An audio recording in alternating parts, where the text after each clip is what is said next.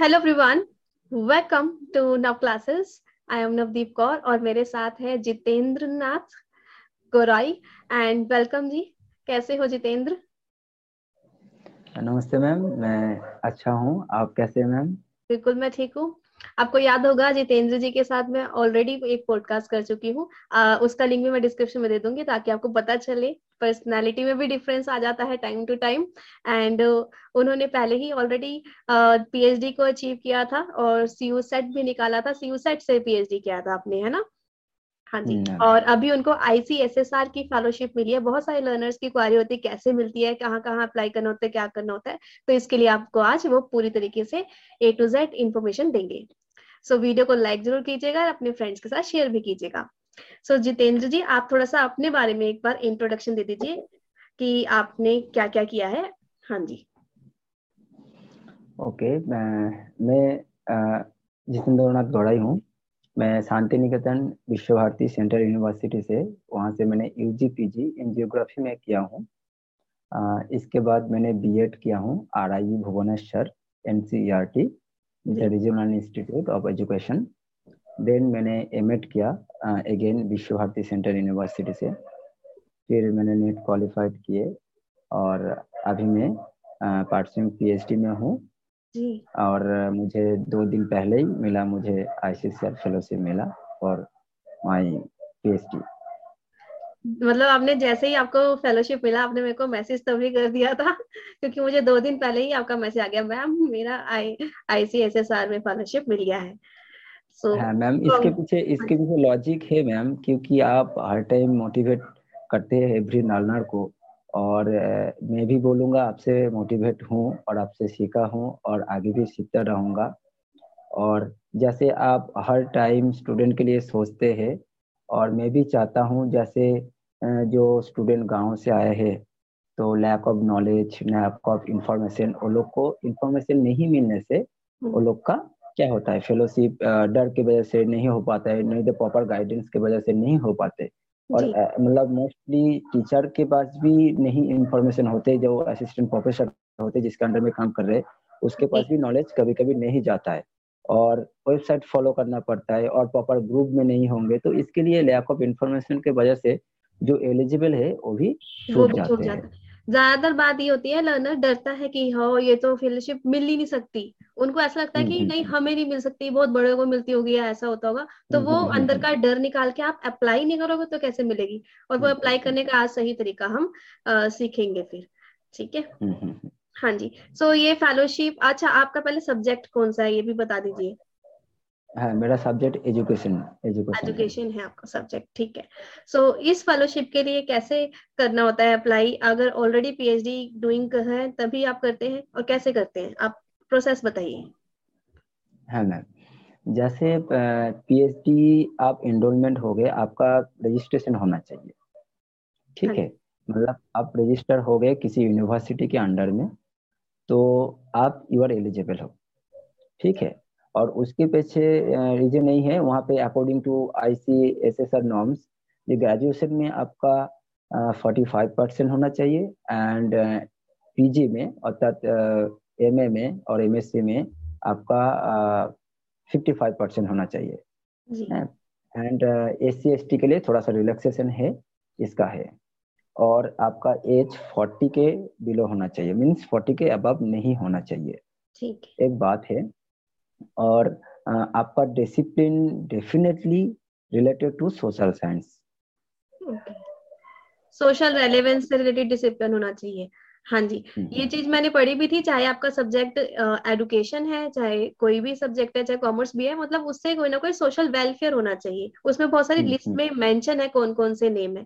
आ, मैं कोशिश करूँगी वीडियो के साथ भी ऐड कर दूँगी वो लिस्ट जो आईसीएसएसआर की वेबसाइट पे मैंने पहले भी इसके ऊपर भी बनाया हुआ है एक बारी वीडियो जैसे मैम ये ICSSR Indian council of social science research है that's why it's must be depend on your social science background Uh, here uh, included 20, 20, mostly 25 subjects, including social anthropology, education, economics, management, commerce. Yes. और भी बहुत सारा subject है जी जी तो so, इसके लिए apply कैसे करते हैं मतलब वेबसाइट पे जाना होता है अपने कॉलेज के थ्रू अप्रोच करना होता है क्या करना होता है?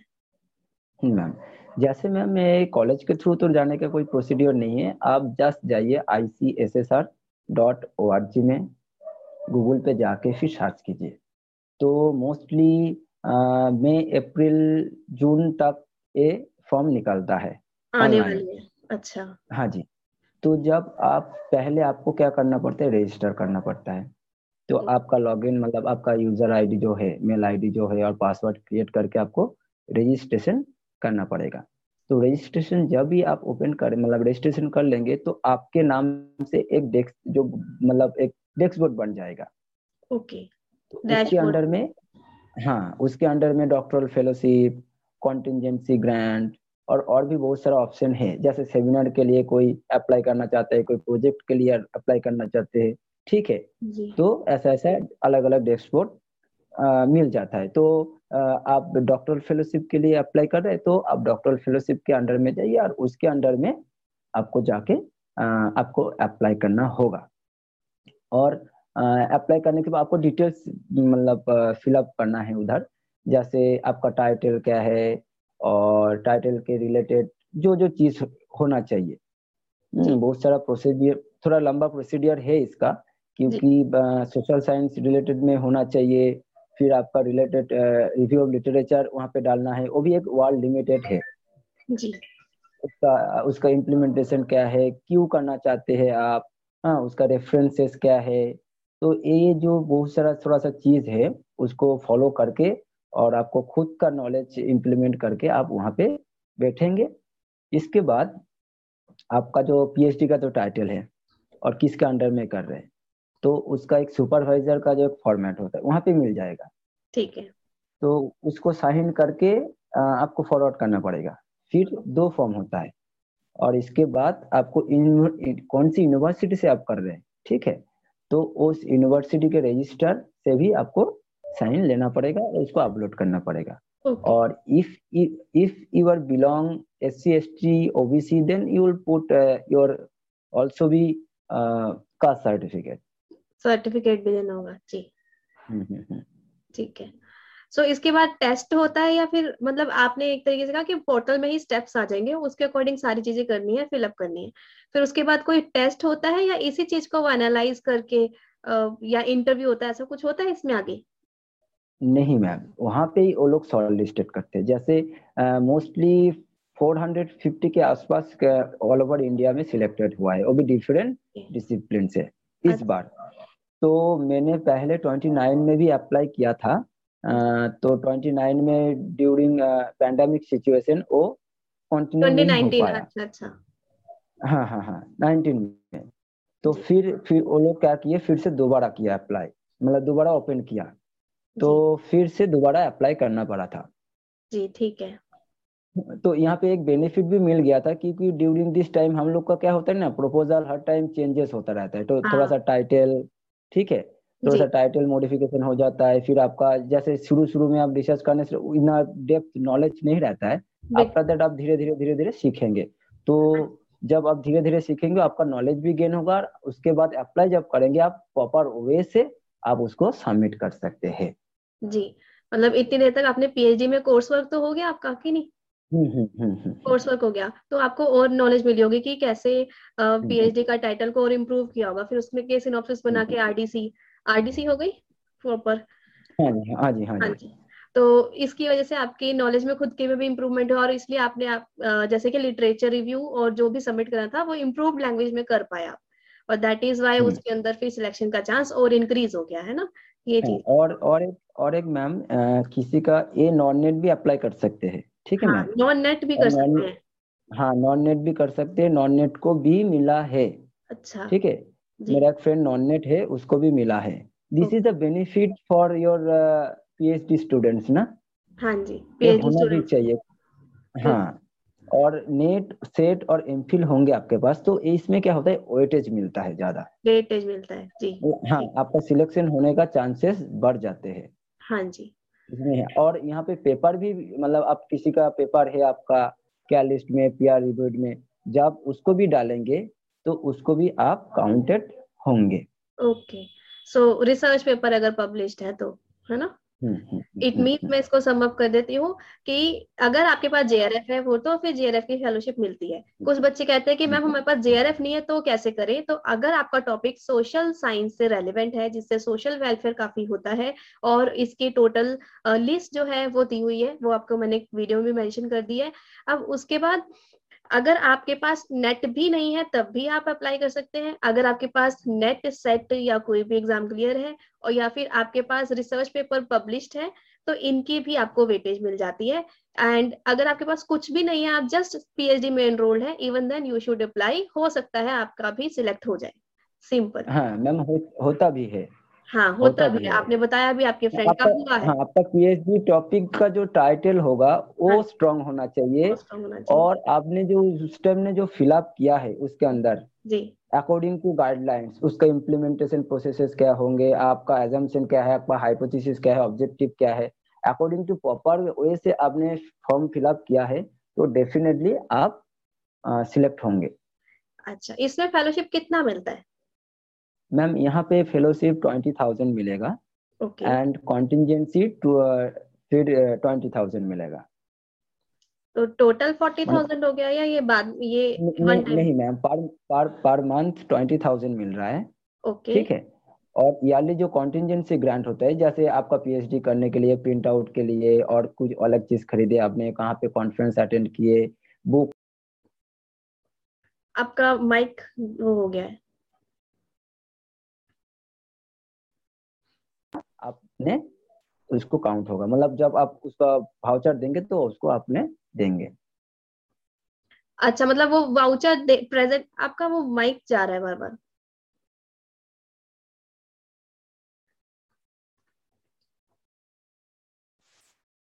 यस मैम बोलिए। हाँ जी। इट मीन्स अगर आपने कोई एक्स्ट्रा खर्चा किया है आने जाने में कॉन्फ्रेंस करने में या प्रोजेक्ट्स वगैरह के लिए तो उसका आपको वाउचर दिखाने पे वो मिलेगा ट्वेंटी हम्म। मतलब अगर हम्म। जित आपका कम खर्चा हुआ था वो कम मिलेगा ज़्यादा हुआ तो ज़्यादा भी मिलेगा ट्वेंटी तक। हाँ मैम ट्वेंटी तक आपको मिलेगा हाँ जी ठीक है। सो so, अगर आपको प्रॉब्लम ना हो तो आप अपना जो टाइटल है वो डिस्क्लोज कर सकते हैं उसके जैसा थोड़ा सा बता सकते हैं जैसे आइडिया हो जाएगी इस टाइप के टाइटल सोशल रिसर्च से रेलेवेंट होते हैं। जैसे मैम सोशल साइंस में जैसे मेरा जो आ, अभी तो एन ई ट्वेंटी ट्वेंटी आया था तो उसमें बहुत सारा चेंजेस लेके गए हैं। ठीक है? तो अभी मेरा जो है अप्रेंटिसशिप पॉलिसी के ऊपर है जैसे अप्रेंटिसशिप पॉलिसी अप्रेंटिसशिप जहाँ पे होता है मैक्सिमम जो है साइंस एंड इंजीनियरिंग सेक्टर में अप्रेंटिसशिप और इंटर्नशिप ट्रेनिंग दिया जाता था। स्किल तो अभी हाँ स्किल बेस्ड प्लानिंग तो एनएपी 2020 आल्सो भी this time focused on the skill based objective based goal oriented and outcome based learning okay तो अभी क्या किया जो जनरल डिग्री हम लोग को जो है जैसे कोई हिस्ट्री में ऑनर्स कर रहे हैं जियोग्राफी में ऑनर्स कर रहे हैं कोई लैंग्वेज से ऑनर्स कर रहे हैं ठीक है? तो उसको भी ग्रेजुएशन में क्या मिलेगा? अप्रेंटिसशिप ट्रेनिंग मिलेगा। हाँ की। स्कीम मैंने क्लास में जो कराई थी उसमें सिक्स मंथ का अप्रेंटिसशिप हाँ, के अंदर सिक्स थाउज़ेंड पर मंथ का अमाउंट मिलता है। हाँ तो एक इंस्टीट्यूट हायर एजुकेशन उसको इंट्रोड्यूस इम्प्लीमेंट करने के लिए ट्राई कर रहे हैं। जैसे क्या हो जो नॉन इंडस्ट्रियल जो सेक्टर है और जो इंडस्ट्रियल है नॉन ऑर्गेनाइजेशन जो है गवर्नमेंट जो है उसके साथ अच्छे से लिंक अप हो जाए और अच्छा एक एम्प्लॉयमेंट क्रिएट किया जा सकता है। जैसे डायरेक्ट लिंक हो जाए किसी कॉरपोरेट सेक्टर के साथ कोई ऑर्गेनाइजेशन के साथ जैसे आ, आपका सब्जेक्ट लैंग्वेज है इंग्लिश है नहीं तो आप गुजराती है नहीं तो आप पंजाबी में आप ऑनर्स कर रहे हैं लैंग्वेज में। okay. तो as a apprenticeship training is in my opinion हो सकता है जैसे आप अप्रेंटिसशिप के ट्रेनिंग के थ्रू आप कम्युनिटी कार्ड सीखे। किसी भी लैंग्वेज को आप सीखे बीपीओ में काम करना आपको सिखाए। तो आप जब ट्रेनिंग मिलेगा तो आपको नॉलेज होगा स्किल एक्सपीरियंस बेस्ड ज़्यादा होगा। तो आप कैसे कर सकते डायरेक्ट वहाँ पे जाके आप एज ए एम्प्लॉयमेंट ज्वाइन कर सकते हैं। तो यहाँ पे एक लिंक क्रिएट करने के लिए और एम्प्लॉयमेंट जो है, हम लोग का अनएम्प्लॉयमेंट उसको रिड्यूस करने के लिए एक न्यू पॉलिसी लेके आया तो उसके ऊपर मैंने और थोड़ा काम किया। अच्छा जी वेरी गुड सो so, अभी आपका जो पीएचडी है उसका कितना टाइम पीरियड बचा है? मतलब हो गया होगा कुछ टाइम पीरियड मिनिमम मैम मेरा तो थ्री साल का थ्री से फाइव इयर्स का होता है। हाँ जी। तो mostly two years is over तो टू इयर्स में after two years mostly I will complete it you will complete okay great so it means आप देख रहे हो कि बिना जेआरएफ के भी आप इतना अच्छे से कर सकते हो। आई थिंक आप आगे और भी वर्क कर रहे हो इसके साथ। या फिर अभी पीएचडी नहीं मैम जैसे एक फुल टाइम पीएचडी है तो सेंट्रल यूनिवर्सिटी में जब आप पीएचडी करेंगे हाँ तो फुल टाइम पीएचडी के साथ आप कुछ नहीं कर सकते हैं ये तो बात सच है। क्योंकि आप टाइम नहीं मिलेगा नहीं तो देखिए अभी पीएचडी तो बहुत सारा लोग करते हैं मगर जॉब का आपको जॉब मिलना चाहिए और अच्छी हाँ जगह में मिलना चाहिए। तो जब आप डेडिकेटेड से करेंगे तो आपका क्वालिटी बढ़ेगा और जब आप क्वालिटी बढ़ेगा आपके पास नॉलेज होंगे तो नॉलेज जब होंगे आपको किसी चीज़ का सोचने का ज़रूरत नहीं है इज़ माई ओपिनियन हाँ वो लेंगे ही लेंगे फिर क्योंकि आपको ऑलरेडी आप कह सकते हो कि मैंने फुल टाइम पीएचडी पूरा अच्छे से किया है तो आपके पास वो स्किल है वो वाली वैल्यू हम्म। होती है जो आपने वहाँ पे पीएचडी हम्म। में भी सीखी है ठीक है सो so, और कुछ आप बताना चाहते हैं इससे रिलेटेड जैसे मैं मैं सबको बोलना चाहूँगा आप पहले जल्दी जल्दी आप नेट को नेट के लिए नेट जीआरएफ के लिए तैयारी कीजिए अच्छे से जिसका नहीं हुआ है और जिसका हुआ है जल्दी से जल्दी आप पीएचडी में एनरोल होइए। ठीक है? और जीआरएफ मिला तो सबसे बड़ी बात अच्छी बात है। है और भी फेलोशिप है एस सी का जो माइनॉरिटीज फेलोशिप मिलते हैं वो भी मिलता है। हाँ और मौलाना अबुल कलाम जो आज़ाद फेलोशिप वो भी है। उसके अलावा भी I C S S R है। हाँ जी। बिल्कुल। तो इतना सारा अपॉर्चुनिटी है तो पीएचडी में ज़रूर एनरोल कीजिए। मैं सबके अनुरोध करूँगा। जी। पीएचडी में एनरोलमेंट ज़रूर करनी चाहिए। इसके बाद आपको पता है एक अच्छे से अगर आपने अपना पीएचडी किया है तो आगे लाइफ सेट भी रहते बिकॉज़ आपके पास वो पीएचडी का नॉलेज है जिसको आगे जाके आप जॉब में भी दिखा सकते हो। आपको पता है पीएचडी का तो थर्टी पॉइंट एपीआई स्कोर के अंदर इंक्लूड होते हैं। हम्म। तो उसका भी बेनिफिट आपको मिलता है। और रिसर्च पेपर आपके पब्लिश है? हाँ मैम मेरे पास हाँ, हाँ, हाँ। उसके बाद में बताइए कितने और यूजीसी के लिस्ट में है कहाँ है? जैसे मैम मैं यूजीसी केयर लिस्ट में अभी मेरा एक प्रोसेस चल रहा है और दो पीआर रिव्यूड में है। बुक चैप्टर मेरा फाइव है और जर्नल में एक एडिटर के थोड़ा काम भी करता हूँ कभी कभी ठीक है? तो थोड़ा सा धीरे धीरे मैम सीख रहा हूँ ठीक है? तो हाँ खुद ही सीखेंगे आप जब खुद को टाइम देंगे तो आप ज़रूर सीखेंगे। हाँ मैं इसमें बिलीव करता हूँ। जी ठीक है। वेरी नाइस सो इसके साथ आप एक थोड़ा सा बता दो सी यू सेट का भी एग्ज़ाम जैसे सेंट्रल यूनिवर्सिटी का सेट का एग्ज़ाम होता था। सो so, उसके अंदर भी आपने क्वालिफाई किया है। तो उसके थ्रू आपने पीएचडी में एडमिशन सी यू सेट के थ्रू लिया था कैसे लिया था? हम्म, हम्म, उसी के थ्रू लिया था। और आपकी कौन सी यूनिवर्सिटी और उसमें कैसे फिर आगे इंटरव्यू हुआ था क्या हुआ था? जैसे ma'am during M Ed complete होने के बाद और किसी एम ए कंप्लीट होने के बाद ऑल ओवर इंडिया से सीयू सेट ऑर्गेनाइज होते हैं ठीक है मैम हाँ तो वहाँ पे एग्ज़ाम देना पड़ता है। एग्ज़ाम देने के बाद एक ओवरऑल रैंक निकलता है ठीक है? जैसे इस बार कोविड के टाइम में क्या किया अलग अलग यूनिवर्सिटी अलग अलग एग्ज़ाम कंडक्ट करवाए थे। ठीक है? और किसी किसी यूनिवर्सिटी क्या करते हैं? आपके पास नेट जीआरएफ है तो आपको एग्ज़ाम होते हैं और किसी का नेट जीआरएफ नहीं है तो आपको एग्ज़ाम देना पड़ता है।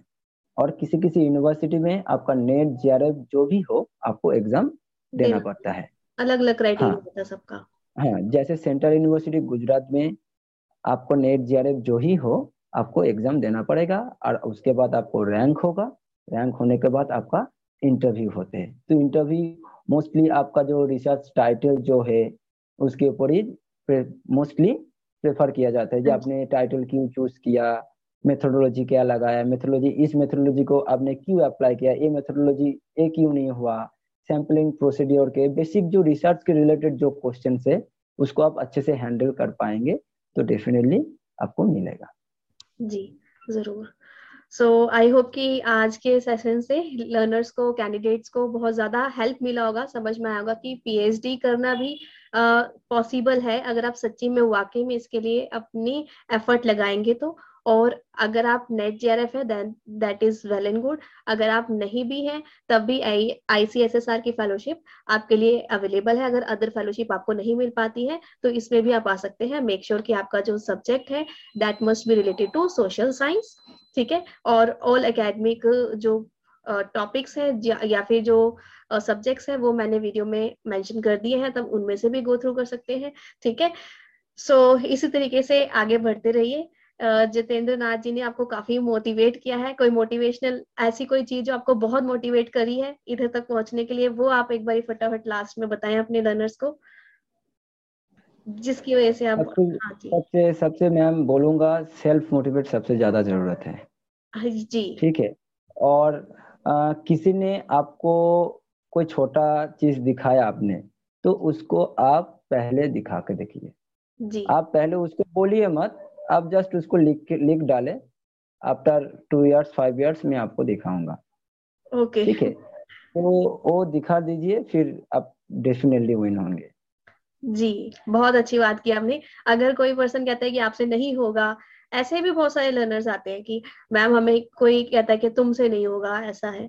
तो भी या अगर आपको लगता है कि आ, कोई पर्सन ऐसा है जो आपको कुछ कह रहा है तो आप साइलेंटली अपने कर्म के थ्रू अपने एक्शन के थ्रू उसको करके दिखाइए वो सॉलिड जवाब होगा। ना कि वहाँ पे सामने लड़े वो डिमोटिवेट हो वो टाइम वेस्ट की बात है। इससे अच्छा अपने एफर्ट लगाइए कि yes you have to do और साथ साथ मैं लास्ट में रिकमेंडेशन दूँगी कि आप नेट जेरेफ की तैयारी भी कीजिए। साथ साथ आप अगर आप पीएचडी में एनरोल नहीं है तो मेक श्योर sure कि ट्राई कीजिए पीएचडी में एनरोल हो और अपने एपीआई स्कोर को बढ़ाने के लिए आप रिसर्च पेपर भी लिखिए क्योंकि ये तीन चीज़ें साथ साथ चलेंगी। पोस्ट ग्रेजुएशन तो आप कर ही रहे होंगे या कर चुके हैं दैट इज़ ऑल्सो देयर ये तीन चीज़ें साथ साथ चलेंगी तब आप लाइफ में आगे विन कर पाएँगे क्योंकि अगर आपने ठानी है प्रोफेसर बनना है तो आप इस प्रेस्टिजियस चीज़ के लिए साथ साथ जो मिलता जा रहा है इन तीनों में से NET JRF research paper publish in UGC care list और पीयर रिव्यू जर्नल्स एंड आपका पीएचडी ठीक है? तो वो उसको ग्रैप करते जाइए और अपने लाइफ में आगे बढ़ते जाइए। Because life is too short आप एक एक करके कहोगे कि पहले मैं ये कर लू, फिर ये कर लू, फिर ये कर लू तो इसमें टाइम वेस्ट होगा। इससे अच्छा जो मिलता जा रहा है, लेते जाइए और आगे बढ़ते जाइए। ठीक है जी? So I hope this is clear with every so thank you so much Jitendra ji अपना टाइम देने के लिए अब हमारे जो लर्नर्स हैं, उनको इतना ज़्यादा प्रोत्साहित करने के लिए। एंड ऐसे ही आगे बढ़ते रहिए। Dream believe act and achieve ठीक है? So finally nice time we are signing off इसी तरीके से इस वीडियो को अपने ढेर सारे फ्रेंड्स के साथ भी शेयर कीजिएगा। Thank you so much thank you ji.